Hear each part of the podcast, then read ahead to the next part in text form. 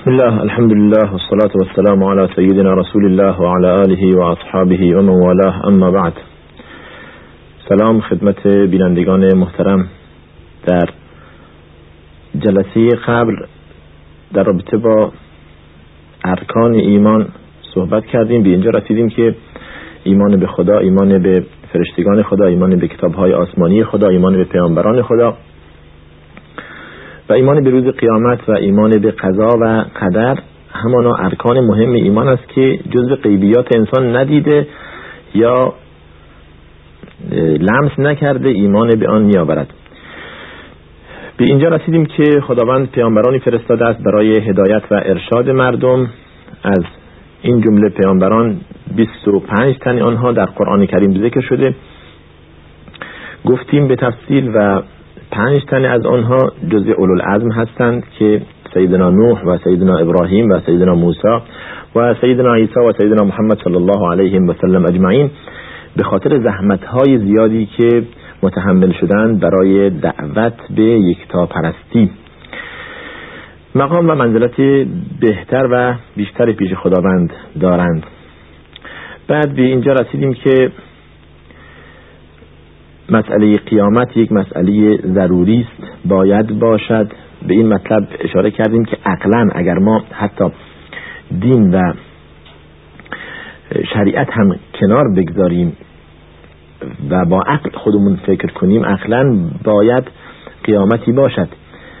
به این مطلب رسیدیم که اگر در این دنیا ما یک سری قوانین و دستوراتی پایبند آن هستیم و بهش عمل می‌کنیم بالاخره اگر عمل نکنیم کسانی هستند که ما را مؤاخذه کنند در این دنیا. یه سری قانون ها و دستوراتی است مانند قوانین راهنمایی و رانندگی. شما اگر که رعایت نکنید بالاخره پلیس شما را مؤاخذه می‌کنه. قوانین دولتی هر دولتی قانونی برای خودش در کشور خودش بنا نهاده و طبق همون روش مردم موظفن ملت موظفن پیروی کنند. اگر کسی سرکشی کنه خودداری کنه پیروی از قانون نکنه مؤاخذه میشه. حالا ما میایم میگیم که در این دنیا حالا بین ما و خدا اگر که یک سری اعمال ما انجام دادیم کسی را مخفیانه کشتیم بالاخره مرتکب جرم های زیادی شدیم ظلم کردیم تعدی کردیم تمام اینها چه کسی باید جوابگو باشه و چه کسی ما را مؤاخذه کنه و کی مؤاخذه بشیم؟ سوال اینجاست. حالا ما توی این دنیا مؤاخذه نشدیم. خب و انسان میمیره. و اگر بناست که زمانی که انسان مرد همه چیز تمام بشه خیلی زندگی عبس و بیهوده میشه. خب این افرادها بالاخره حقوقی دارن. حقوق اینها زیر پای گذاشته شده. افرادهایی اومدن به اینها تجاوز و ظلم کردن. باید به سزای عمل بد خود خود برسن باید کیفر بشن باید معاخذه بشن. که اونها را معاخذه کنه و چه وقت معاخذه بشن. دیدیم و شنیدیم و بارها اتفاق میفته در این دنیا که افرادهایی مرتکب اعمال خلاف میشن و کسی نیست اونها را محاکمه کنه. یا به نحوهی بالاخره محاکمه و مؤاخذه و دادگاهی نمیشند.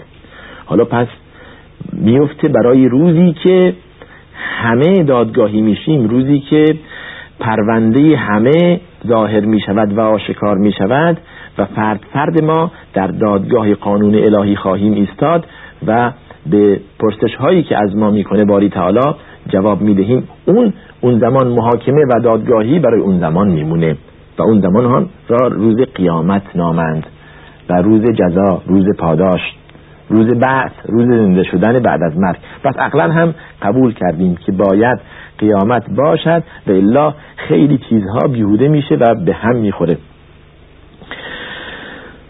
بعد به این مطلب اشاره کردیم که مسائل اخروی وابسته است به ایمان و عمل انسان در این دنیا. اگر انسان ایمانش درست باشه اعمالش درست باشه یک انسان صاف و راستی باشه در روز قیامت هم نتیجه خوبی خواهد دید. و اگر بد باشه هم نتیجه بد هست. یعنی ما به این مطلب رسیدیم که بین بد و خوب یعنی بین بهشت و دوزخ ما چیزی نداریم. بالاخره یا مسیر انسان دوزخ هست ولی بالله یا بهشته.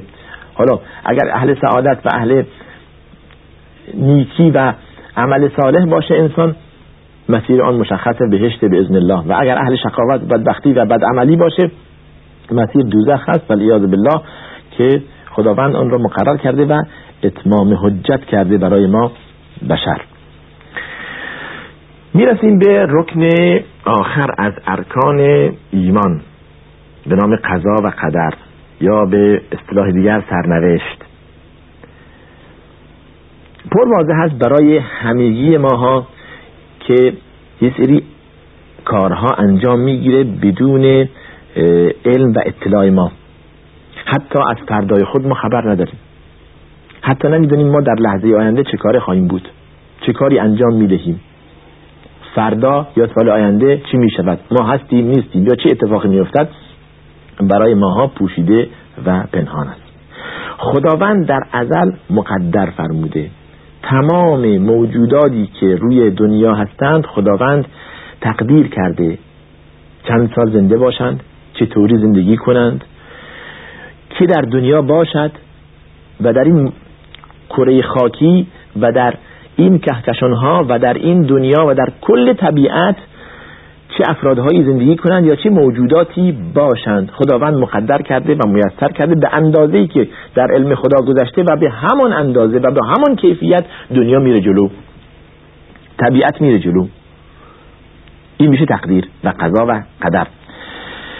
خداوند در قرآن بیش از چند بار نام قدر برده. در سوره رعد خدا میفرماید و کل شیء عنده بمقدار. هر چیز نزد خداوند به اندازه معینی وضع شده و مقدر شده. حالا هر چی باشد روزی باشد کار و کسب باشد عجل و عمر باشد تعداد افراد باشد تعداد افراد خانواده و فرزندان باشد تمامی اون چی که علم و دانش باشد هرچی خداوند مقدر کرده به اندازه ای که بهره و نصیب انسان بشود. در سوره حج میفرماید و این من شیء الا عندنا خزائنه و ما ننزله الا بقدر. خوب توجه کنید یک جایی ما می‌بینیم که باران میاد. خیلی باران میاد خیلی میاد و همه چیز خراب می‌کنه و یک جایی هم قحطی است. اصلا باران نمیاد. خشک بی آب و علف. خب در علم خدا گذشته است که به این مقدار در این سرزمین کافی است. و در اونجا بایست که چنین باشد. برای عبرت. برای اینکه مردم بفهمند که عذاب خدا بین چند لحظه طول نمی‌کشه اگر بناست مردم توجهی به دستورات خدا نداشته باشند خداوند به وسیله باد به وسیله باران به وسیله طوفان به وسیله مصیبت های مختلف بشر و موجودات را هلاک می کند مقدر الهی در علم خدا گذاشته من و شما نمی‌دونیم که چرا. حالا خودمون میاییم با هم فکر می‌کنیم میشینیم بگیم که اگر اینجا باران آمده بود بهتر بود. با عقل قاصر مای بشر اگر اونجا این چنین نبود اینطور می‌شد. خب این ما هستیم که عقلمون خیلی قاصر هست. احکم الحاکمین کسی دیگری است. او تصمیم می‌گیره. او گفته و او فرموده که چنین باشد پس باید باشد. انما امرنا لشیء اذا اردناه ان نقول له کن فیکون دستور ما فقط باش می باشد. در ازل هم تصمیم گرفته ایم که چنین باشد.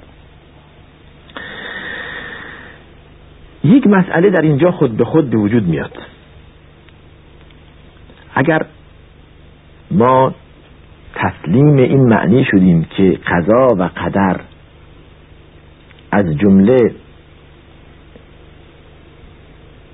علم خداست و از جمله دستورات خداست و از جمله کارهایی است که باعث انجام بگیره پس در حقیقت ما نباید معاخذه بشویم در مقابل اعمال خوب و بدمون.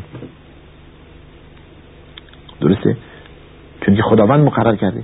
عقلا چنین نتیجه می‌گیریم خدا مقرر کرده که ما بالاخره انسان بدی باشیم یا انسان خوبی باشیم. خدا مقرر فرموده که ما بدبخت توی دنیا هستیم یا نیکبخت. پس معاخذه کردن ما در روز قیامت چرا؟ حساب و کتاب چرا؟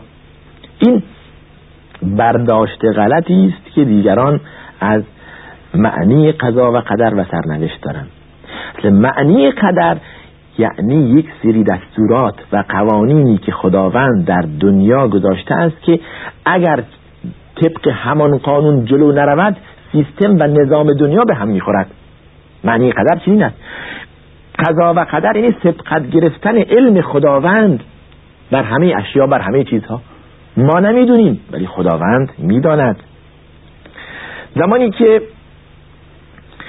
به طبیعت می نگریم زمانی که به دنیا نگاه می کنیم می بینیم که خیلی برنامهش دقیقه. مثلا همین آفتاب سر وقت طلوع می‌کنه سر وقت غروب می‌کنه. زمستان وقت خودش میاد تابستان وقت خودش میاد.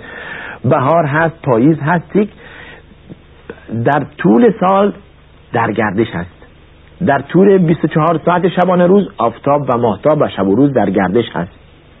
بدون این که به هم بخوره. حالا این این برنامه اگر در علم خدا نگذشته بود و در تقدیر الهی نبود این چنین منظم و مرتب نبود. در اینجا وقت ما به پایان می‌رسه. ادامه برنامه که خیلی مهم هست در جلسه آینده خواهد بود. و آخر دعوانا عن الحمد لله رب العالمین. و صلی الله وسلم علی سیدنا محمد و علی آله و صحبه.